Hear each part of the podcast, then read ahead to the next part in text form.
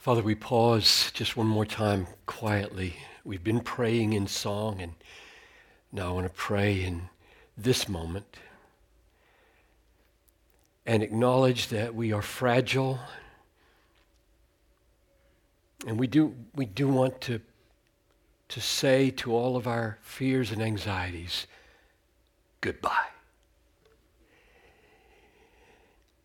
And I pray that whether it's ISIS, and the beheadings of 12 Assyrians and the killing of another American aid worker,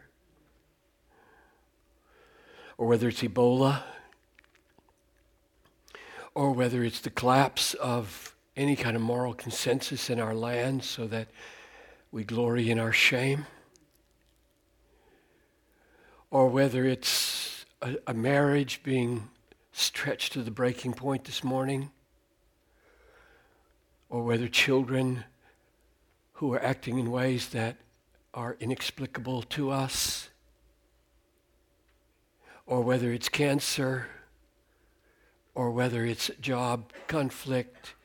Lord, I pray that right now our anxieties would be bidden goodbye in the presence of the massive truth of the centrality of Jesus in history and in the gospel and in our lives.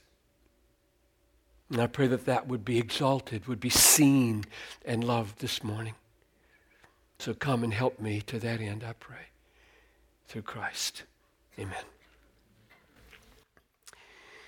So, what I would like to happen by God's grace through His Spirit and His Word is for you to uh, see perhaps more clearly than you have before, and feel with greater intensity than you may have before the truth that the gospel is the apex or the supreme expression of the grace of God. And by gospel, I mean the events of the death and the resurrection of Jesus for sinners, that that is the supreme expression of the grace of God. And the grace of God is the supreme expression of the glory of God. And the display and communication of the glory of God in the world is the supreme purpose of God in all of history and all that He does for the everlasting enjoyment of His people. So that's the sequence I want you to grasp gospel, grace, glory, joy. And at the center of the gospel is Christ, crucified for sinner, sinners. And, and one of the ways I believe that the gospel assumes its centrality in our own ministry and life is for it to assume a centrality in history for us so that our, our efforts to, in our little, little teeny life, a little teeny individual life or family life or work life or city life, would, our little, little life trying to make Christ, see Christ as central we, we would open our eyes and see from eternity to eternity, He is central. In the middle of everything from the Middle East to Ebola to family crises to political collapse, everything Christ is absolutely supreme and central. Because sometimes just, just to, to, to work at making Him central in my family it doesn't work that way. We, we need to find ourselves caught up, caught up out of ourselves into something majestic, something way, way bigger than me or this church or this city or this state or this nation or this little world. So much bigger. So that's where we're going, I want to talk about the centrality of Christ and the gospel in history, for the sake of its centrality in my ministry, your ministry. And by ministry, if you hear me use the word ministry, don't think pastorate, think parenting, job, coaching the little league team. Think, this is what I do. My life is a service. My life is just laid down for His glory. All of life, ministry. So don't limit that word when you hear me talk about gospel centered or Christ centered ministry. So let me create a picture for you by distinguishing what I mean by center. If I say center, a lot of you probably would think circle with a center. That's not in my mind. I could preach that sermon. I have preached that sermon. That life is like the solar system, the gospel is like the sun, its massive brightness makes everything beautiful, and its gravity holds everything in place in life. Great, great sermon. I love that sermon. That's not this sermon. I'm, I'm thinking about a line, not a circle, all right? So get a line in your head, a line, and the line stretches to eternity past, and the line stretches to eternity future. It's the line of reality, it's the line of history, and it goes back forever and forward forever. And I'm saying that at the center of that line, and I know that all of you mathematicians are going to have a problem with this because because the center of an eternal line is, is probably a non, doesn't make any sense. But it really does for us ordinary people. It really does. I, it, so just deal with it. I know that ha- two halves of eternity are both eternal, and therefore the middle is. At the middle of this line of history is Christ, crucified and risen. Now, I want to just put Bible on that for you so you feel the force of what I mean. This is no small thing. We Christians are not a, into a tribal religion. Like we have our little view of things, and the Muslims have their little view of things, and the Hindus have their little view of things, and the Buddhists and the secularists, the New Agers, and, and everybody has their little view of things, and we enjoy ours and they enjoy theirs. This is totally not the way Christians think. This is a line of reality that everybody is on. All reality is on this line, and Jesus is at the center of it. Exalted at the center, and the gospel is at the center of it because the greatest expression of the grace of God, of the glory of God, for the enjoyment of all his people of all time is the cross of Christ in the gospel, Jesus crucified and risen. So that's, that's the picture I want you to have in your mind. Everything on this line past before the gospel, before Christ came, was designed to lead toward it and prepare for it, including everything that was going on in God's mind in eternity. And everything after the cross and the resurrection, this, these gospel events at the center, everything after it, absolutely everything that happens in the universe on this line is made possible by the cross. If you view it as something happening for the sake of the glory of God in the people of God for their everlasting joy, which is why it exists. That's a pretty radical statement. Everything happening in the world today can only happen as it is happening for the designs and purposes for which God has prepared it can only happen because Jesus died and rose again. And I'll try to show you what I mean by that and why that's so. But that, those are the two halves we need to deal with. So we got two exegetical Bible interpretation tasks in front of us. Where do you see in the Bible that everything before Christ is going there? And where do you see in the Bible that everything coming after Christ was made possible by that? Where, where do you see that? Because if you could feel that with me, then Christ would become bigger for you.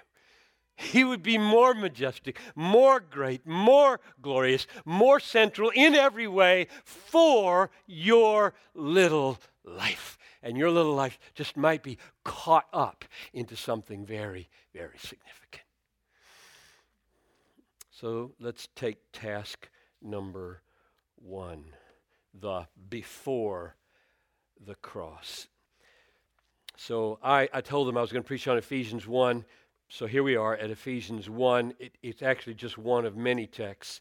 So if you have your Bibles and you want to look at this with me, and I suggest if you have a Bible you do, because I'm going to pick out some pretty important details here that it would be helpful for you to see.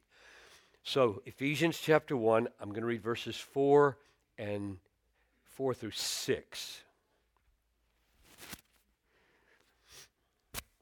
God chose us in Him in Christ before the foundation of the world, that we should be holy and blameless before Him. In love, He predestined us for adoption as sons through Jesus Christ, according to the purpose of His will, to the praise of the glory of His grace with which he has blessed us in the beloved. So, the beginning of verse 6, it says that election, predestination, adoption is to something. It's going somewhere. It's, there's a reason, there's a purpose. Why did God do election? Why did God do predestination? Why does God do adoption? Answer to the praise of the glory of his grace. To the praise of the glory of his grace. So, grace, I know your version may have to the praise of his glorious grace, make an adjective out of it. That's okay. Um, literally, it's to the praise of the glory of his grace. So, grace is what's being praised. And what's amazing about grace is that it's the most glorious aspect of God's spillover. So, so, grace is the apex, the supreme expression of glory, and we're praising it so it is for our joy because you don't praise what you don't enjoy. If you try to praise what you don't enjoy, there's a name for that hypocrisy. Praise is the overflow of joy in the greatness of God's grace.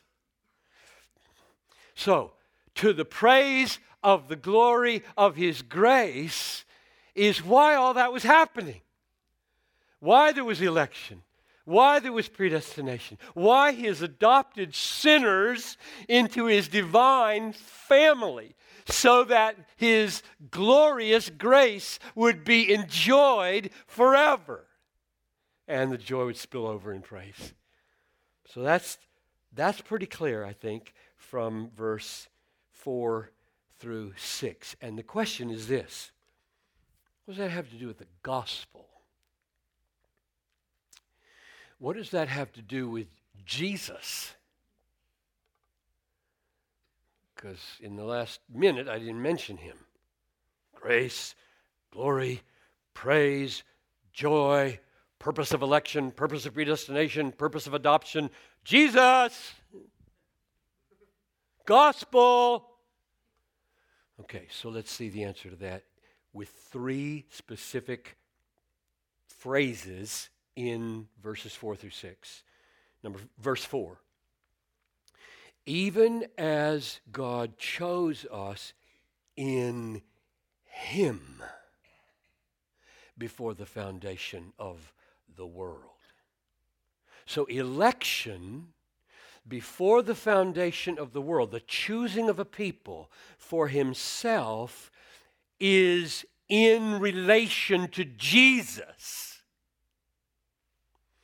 God elects sinners before the foundation of the world. which is why they must be elect in Jesus because they're going to praise the glory of grace. And grace means they're getting lots of good things and they don't deserve any of them. That's what grace means. So God is electing sinners for everlasting joy. You can't do that. you can't do that. A holy God cannot do that. That's evil unless there's gospel, unless there's Christ, unless there's the death, unless there's the substitute, unless there's the propitiation, unless there's the redemption, and all that's in Him, in Him. So there's my first clue that this is all related to the gospel. This is all related to Christ crucified. Even as God chose us in Him before the foundation of the world. Here's number two, verse 5. In love, he predestined us for adoption as sons through Jesus Christ.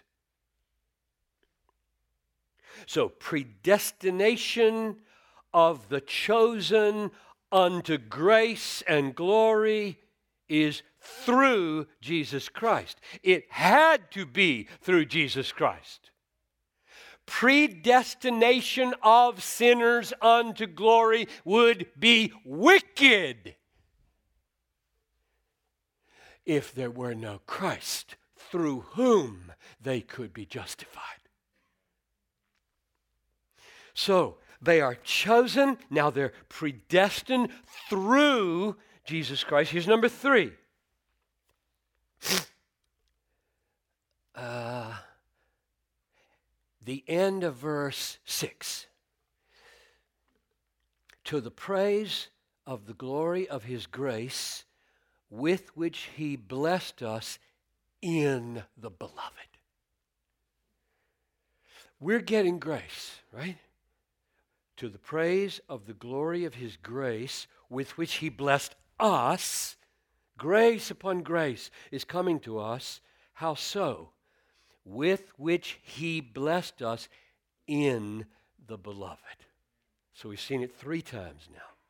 We've seen in the beloved in verse 6. We've seen in him in verse 4. And we've seen through Jesus Christ in verse 5. And so, my summary conclusion from those verses is that God's eternal purpose, and I say eternal because it says He chose us before the foundation of the world. So there's no universe yet, just God. And God's thinking of you in your sin, your fallenness. And He chooses you.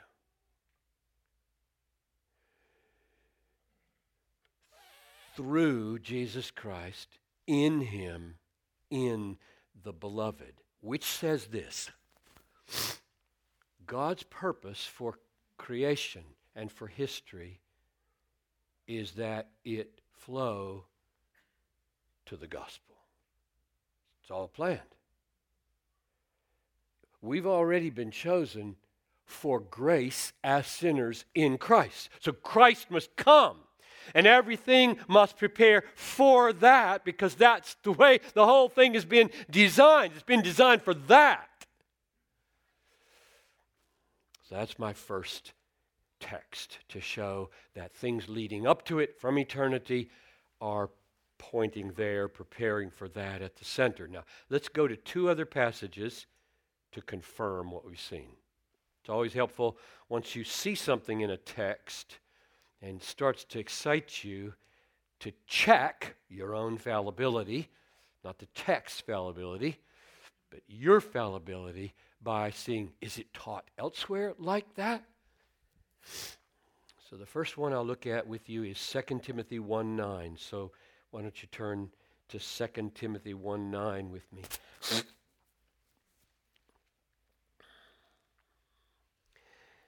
God saved us 2 Timothy 1 9.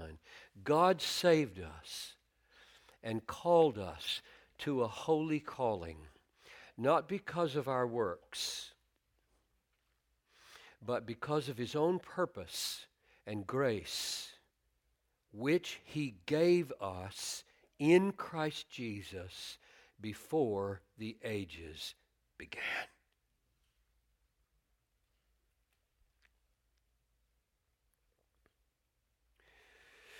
We are saved. How so? By works, by things we do to show ourselves worthy? No, but because of his purpose and grace. It's not works, it's grace. If it were not by grace, it'd be by works. If it's by works, it's not by grace. Romans 11, 5.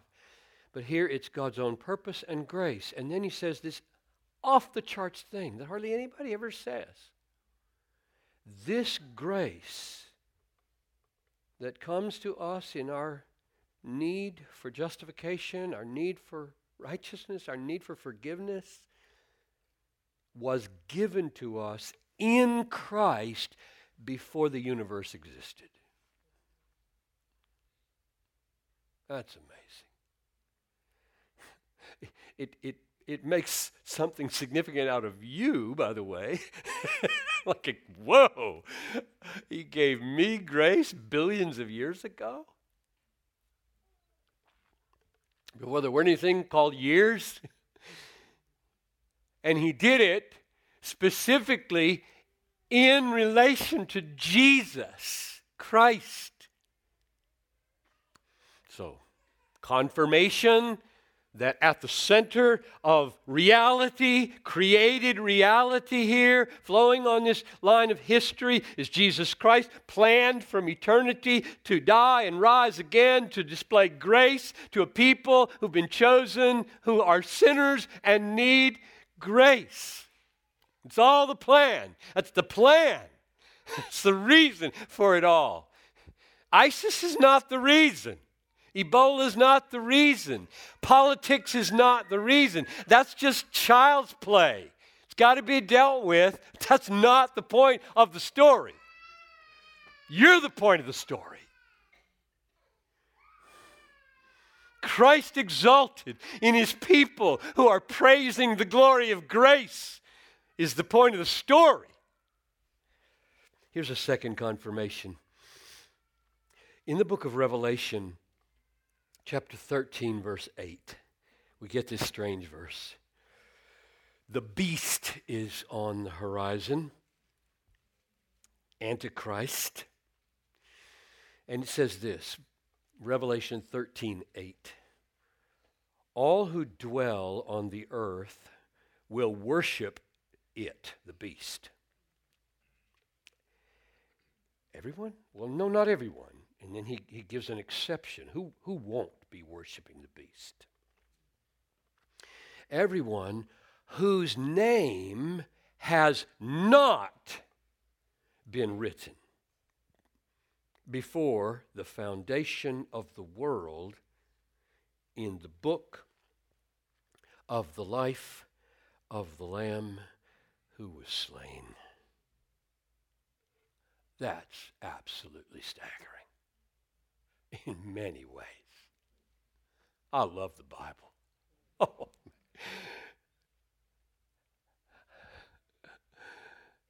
I was pondering this morning in the bathroom. My mind goes everywhere.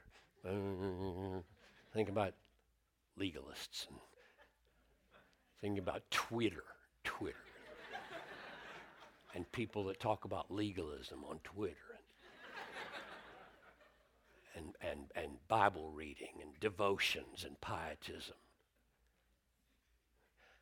And I thought, you know, the issue with regard to whether you read your Bible or not is not mainly a legal question of do I have to? The really way, way more profound question of why wouldn't you want to? That's the real question. That's the hard question. And and this is a lot of guys going around making their living dumping on legalism. When I'm thinking, you want to? why are you developing this anti-legalistic rationale for you don't have to read your Bible once a day for half an hour or whatever? I said, but why would you even put it in those categories? Why would you even think like that? Why, why, why wouldn't you just raise the question something wrong if you don't want to read your Bible? Something wrong with your soul if you like movies more than God's Word. That's pretty damning for the evangelical church. But we protect ourselves immediately from that question by talking about it's not legalism. It would be legalism to talk. That's just changing the categories. It's just totally irrelevant. So all that to say, I love the Bible. This is awesome. This is incredible. I mean, look at verse 8. This is just off the charts better than any movie thriller. You just you just have to believe it. You just have to see it not play with it, not just skim over it off to breakfast. This is just off the charts. There's coming a beast, there's coming an antichrist. Everybody's going to bow down, except one group of people. People whose names are in a book written before the universe existed. Why won't they be bowing down? Because that's what it means to be in the book. To be in the book is to be protected from the beast. You don't get your name in the book by not worshiping the beast. You don't worship the beast because your name is in the book. That's just awesome. Is your name in the book? You don't put your name in the book. This is scary stuff. You either discover it's there by loving God and believing in Jesus, or you discover it's not there by being a worldly person and rejecting Jesus. My point here is the book has a name. It's called The Book of the Life of the Lamb Who Was Slain. That's the name of the book before the universe existed which means there's going to be a slain lamb, which means there's going to be sin, a fall, a plan of redemption centering on the lamb. Jesus is awesome. Summary of this first half of the, of the line. Um, when I talk about gospel centered history or Christ centered history, gospel centered life, I mean at the center of history is Christ incarnate, God man, sinless, didn't die for his own sins, died for the sins of others, finished the great work that was planned from eternity, purchased infinite grace for God's people, rose triumphant over sin and hell and death and Satan, ascended, reigns today, and from that point on now. That's where we're going in a minute.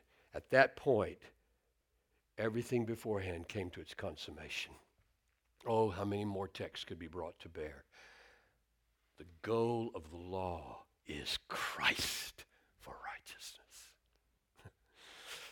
and many, many more. Let's talk about this half now.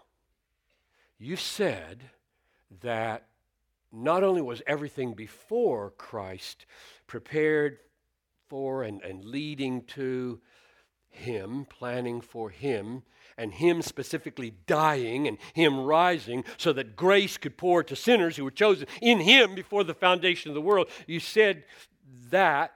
Now, you also said that everything flowing in history after Christ is made possible because of that. And then you qualified, I'm talking to me, you qualified by saying everything understood as purposed or designed to bless God's people. So I'm thinking beheadings by ISIS in Syria or Iraq are on the line. So they're part of the divine design. Ebola is on the line. Moral collapse of American culture is on the line. Everything's on the line. And you're saying all of that is possible in its divine design to bless God's people only because of Christ. That's, that's what I'm saying. That's where we're going. That's huge. So let's see if it's in the Bible.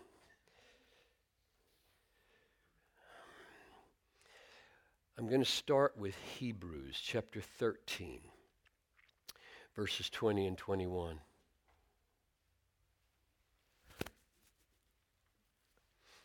It goes like this Now, may the God of peace, who brought again from the dead our Lord Jesus, the great shepherd of the sheep, by the blood of the eternal covenant, we'll come back to that, by the blood of the eternal covenant, equip you with everything good that you may do his will, working in us that which is pleasing in his sight through Jesus Christ, to whom be glory forever and ever. So, everything you do in life that has any spiritual value at all, that pleases God, See that near the end of verse 21? Everything you do that pleases God is only possible because God is at work in you. May He equip you with everything good that you may do His will, working in you that which is pleasing in His sight. That's how you are able to do things that please God. God's working in you that which is pleasing in His sight. So everything we do in ministry, everything we do in life, everything anybody does in life that spiritually pleases God is possible because God, Almighty and infinitely holy, is at work in us to bring those God pleasing things about. But now here's the catch I'm a sinner. And even though I'm born of God and the Holy Spirit inhabits my life, there is remaining corruption in me and I do things every day, in attitude especially, and sometimes in word, and sometimes in deed, that are displeasing to the Lord and off putting to a holy God. So, how in the world can He show up and do anything that would make anything pleasing to Him? And of course, the answer is grace. He treats me better than I deserve. He comes to me with grace so I'm looking at the phrase, through Jesus Christ. You see that near the end of verse 21? Equip you with everything good that you may do his will, working in us that which is pleasing in his sight. How does he do that for sinners? Through Jesus Christ. He couldn't do that for me apart from Jesus Christ. He couldn't do that with me apart from the gospel. Now, how do I know that when he says through Jesus Christ, he has in mind the atoning work of Jesus Christ? And my answer to that is the connection between verses 20 and 21. In verse 20, it says that Jesus shed the blood of the eternal covenant and thus equips us with everything good to do his will, working in us that which is pleasing in his sight through Jesus Christ. So the through Jesus Christ at least includes the work of Christ to shed the blood of the eternal covenant. Now, what's that? What's the blood of the eternal covenant? That would be the new covenant. Jesus lifted up the cup at the Last Supper and he said, This cup is the new covenant in my blood. This is what Hebrews is talking about. So I am now securing and validating an eternal covenant for my people, and I do it by my blood shedding. And what is the new covenant? I will take out the heart of stone, I will put in the heart of flesh, and I will cause you to walk in my statutes. That is, I will work in you what is pleasing in my sight. Which means every single thing that you do and that everyone does that is pleasing to God is only possible because of the center of history. Jesus died, shed the blood of the eternal covenant, through which God, the Holy One, can move into sinners' lives and make them do good things, pleasing to Him. Without faith, it is impossible to please God. Therefore, move them to believe. So that's my first text. Hebrews 13, 20 and 21, showing First, that everything we do that's pleasing to God is owing to the gospel, owing to the death of Jesus. Second text. 2 Corinthians chapter 1 verse 20. One of the most precious assurances concerning the promises of God in all the Bible. Very simple, straightforward. It says, for all the promises of God find their yes in Him. That is why it is through Him that we utter our Amen to God for His glory. All the promises of God find their yes in Him, which means the entire life of faith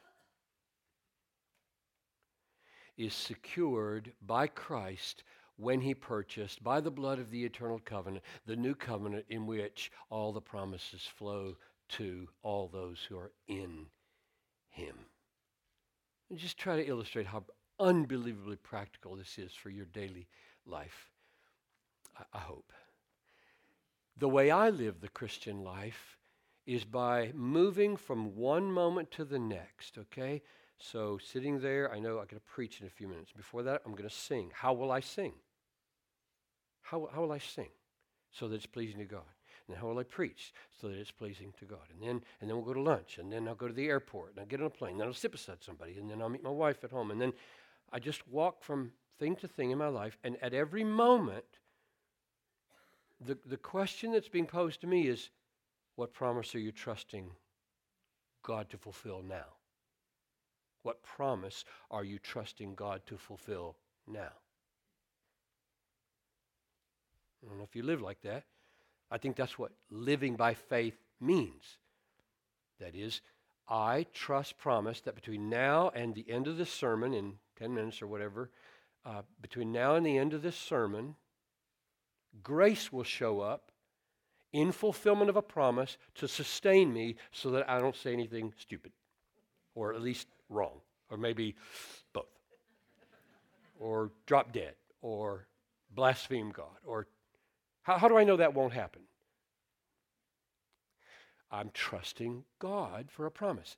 So the way we raised our kids, tried anyway, was that we had a, a, a main verse that we sent them off with wherever they went.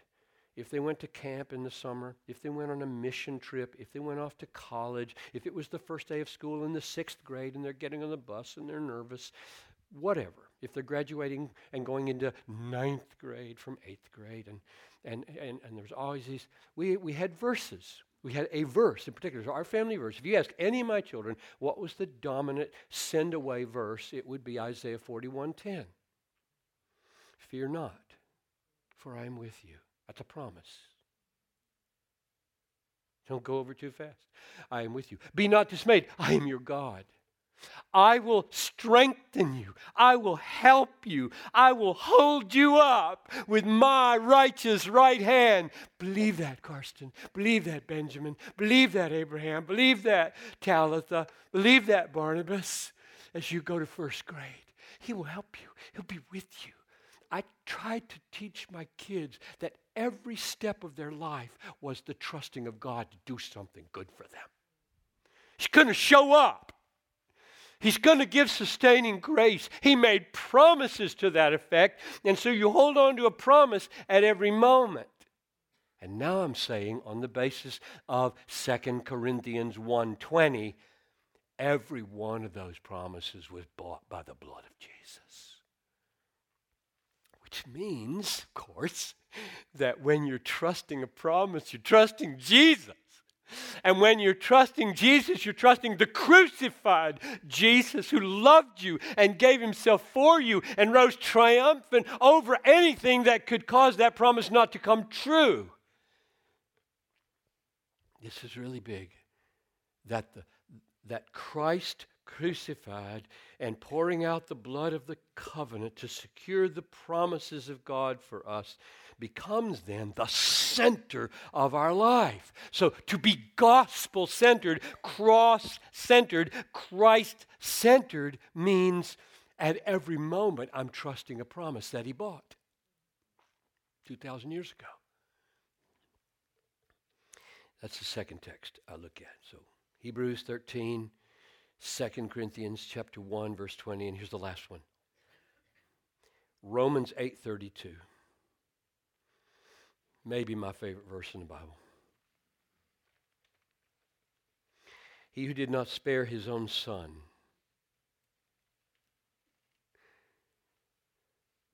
Just pause there and, and let these words ha- have their proper effect. Not spare. When you say he didn't spare, what, what does that imply? It implies this was hard for God. This, this cost God. He didn't spare. And then you hear the word, his own son. Not just son, but his own son. He who did not spare his own son, but gave him up. And what does that mean? To the cross. That means torture. That means to watch your son be lacerated, driven through with nails and spikes, thrust through with a sword, beard plucked out, spit on his face. God did not spare his own son, but gave him up for us all. If he did that, the text says, how will he not also with him graciously give us all things? You hear the logic there? That's called um, a fortiori reasoning. From the greater to the lesser. The greater is will God put forward his son to be treated like that and die? And if the answer is yes, then the question, will he give us all things, is a piece of cake. That's the, argu- that's the argument. That's the nature of the argument. If he didn't spare his own son, how much more, how easy it will be for the omnipotent God to give us everything. Now that's where I get the idea that everything from the cross on, everything flows from the cross. Ebola, ISIS, moral collapse, because it says all things. Or, which is another verse that says the same thing, verse 28 all things work together for good for those who love God. Ebola, ISIS, moral collapse, all things work together for good for those who love God. How can that be? These are sinners, they don't deserve that. How can that be? Answer the gospel. Christ died to do that kind of sovereign manipulation of the universe for the good of his people. Pause on this for a minute. This is, this is heavy. So you're saying the all things there really includes evils and death and disease and c- cultural collapse. Doesn't look like what it means. I mean, that's just not good news. I don't want that, thank you very much. Why, why would you even go there? Why, why wouldn't you think it means something else? Well, I'm stuck with the word all, first of all. But I, I understand that things have their, their limits. It's similar to uh, seek first the kingdom of God, and all these things will be added to you. In the context, that's what you eat and what you drink and what you wear. And of course, it raises the question wait a minute, do Christians always get what they need to eat? And do Christians always get what they need to wear? In what sense does God commit himself in the death of Christ to giving you all things? If I were a prosperity preacher, I'd probably make much of that in a, in a, in a worldly way. He's going to give you all things. Get the cars you want and the clothes you want and the health you want and the job you want and is that what it means? I think since both the verses that are making the difference for me, 828 and 832 of Romans, since they're both there in 8, be good to get our answer from 8. And I do.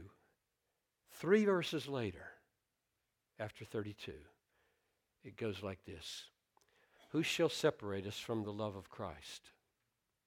Shall tribulation or distress or persecution or famine or nakedness or peril? No, look at that.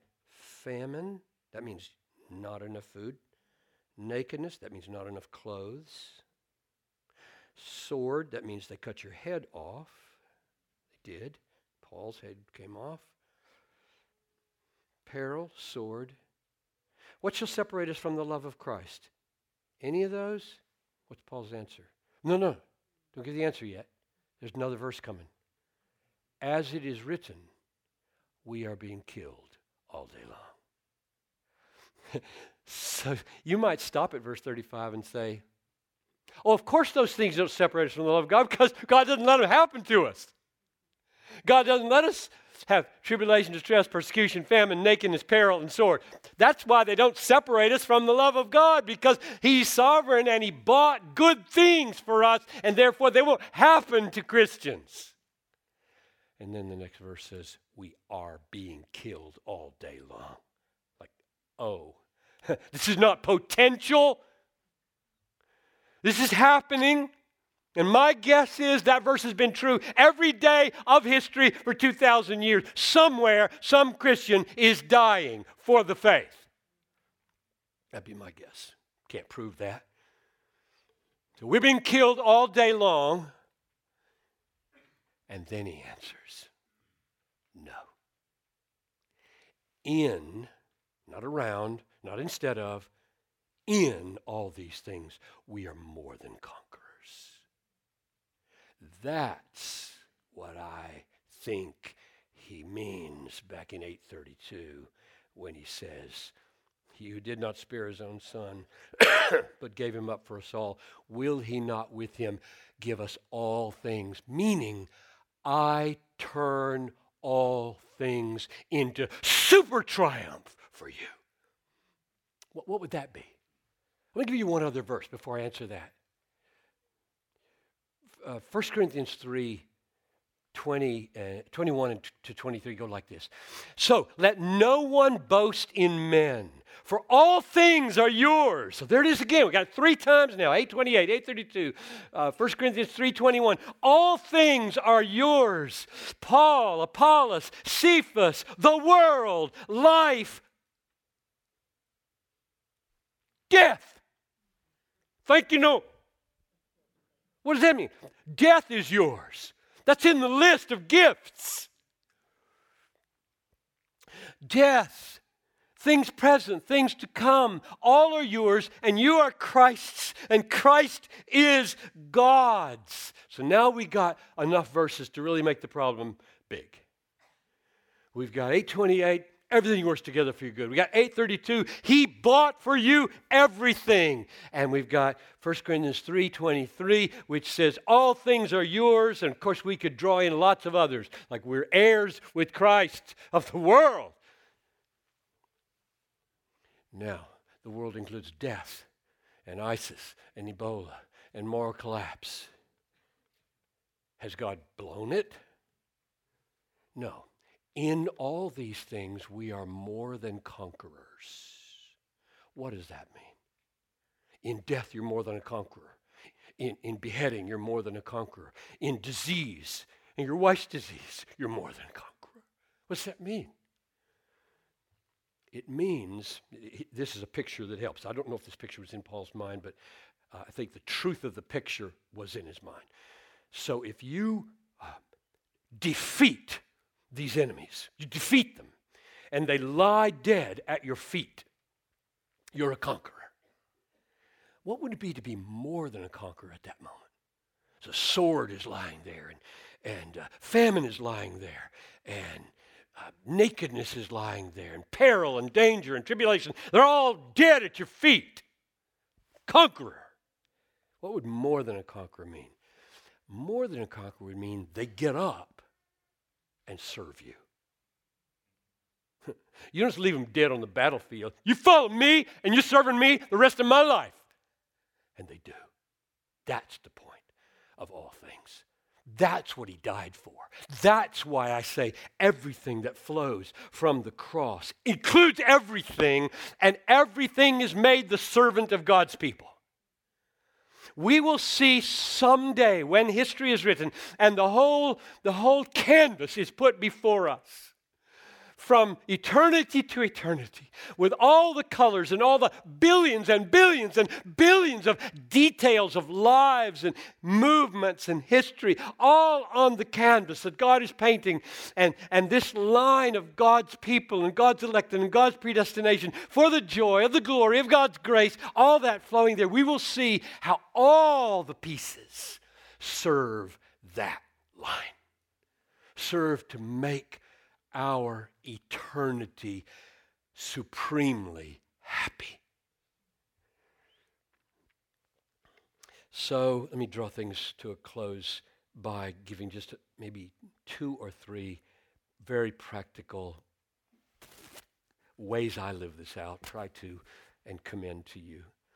What does it mean then to be Christ or gospel cross centered. You know, it's, not, it's just, you can go to hell believing the facts of everything I've just said for the last 45 minutes. There are people who could hear this sermon and be fascinated by its structure and just write down, write it down, send a letter, and, and not believe, not, not be changed by any of it. Just theoretically interesting. And I hope that doesn't happen. So, very practically, this is the effect I think it should have among many. To be gospel centered is first to do everything you do in reliance upon blood bought grace and blood bought promises. So, you go out of here, you got an afternoon to face. Got some issues. Going to make some phone calls. You're going to cook a meal. You're going to do some homework. You're going to read a book. You're going to whatever. You're going to do it. And you should be thinking, how may I do it in reliance upon I want to walk by faith. The Bible says, I live by faith in him who loved me and gave himself for me. So how do I live by faith in the next two hours, the next three hours? And the answer is, you think he died and secured for me the absolute certainty of the fulfillment of a promise. I will hold to a promise and I will move into day believing that promise is going to come true for me. Whatever you need. And there are hundreds of promises in the Bible that you could hold on to. Take Isaiah 41:10 for just a starter and use it this afternoon. That's implication number 1. Number 2, and this flows from that is that you do everything you do with a view to displaying, displaying, showing the all-satisfying grace of God that he purchased for you. He died so that you, a sinner, would get better than you deserve. So you shouldn't think, oh, I'm just not deserving any of this. Well, of course you're not. That's the whole point of grace. And so you want to display in your reliance and your obedience out of that reliance, I love grace. Grace is precious to me. I want grace to look great in my life. I want people to see and taste grace on my life. So when I meet Noel at 6:08, actually the plane probably won't get in on time, but that's when it's supposed to land. When I meet my wife, one of my prayers and thoughts will be that I'm full of grace toward her. I won't have an oh poor me self-pitying. I was so sick on this trip. I kept blowing my nose. It was so embarrassing and and and i was coughing in the first hour. Nah, nah, nah, nah, nah, nah, me me me me me me me me me. Pity pity pity. I hope i don't go there at all. I hope i say how was church this morning and get a good rest last night and and just come on give me i want to know you I want to bless you. Show me you. I want to be here for you. That would be a sweet fulfillment of a promise of grace, to, to radiate grace, display grace. And the last thing would be to say, and it's almost the same, is that you want to now exist, live, so that you show, draw attention to the glory of God, the glory and value of Christ. So I went from reliance upon promises and grace to display the beauty of grace to a treasuring of the one who purchased all the grace, Jesus Christ. So, all that to say, he's the center of history. And when we grasp that, in the biblical proportions, we will be enabled in fresh ways to live very practically in our little lives so that He is relied upon and His grace is shown to be great and He's treasured above all things. So, Father, I pray for these friends that they would love your word, that they wouldn't be among the number who's always trying to. De- defend themselves or saying, well, you don't have to read your Bible because it's not a duty. And instead, they would become, they would become a kind of person who delights in your holy, precious, mind blowing, all satisfying word as it reveals Christ to us. So, Jesus, be exalted in this church, be exalted in the churches that are represented here, be exalted in our lives as we trust your promises and rely upon your grace and treasure you above all things. I ask this in your great and, and holy name, and because you bought the promises for us.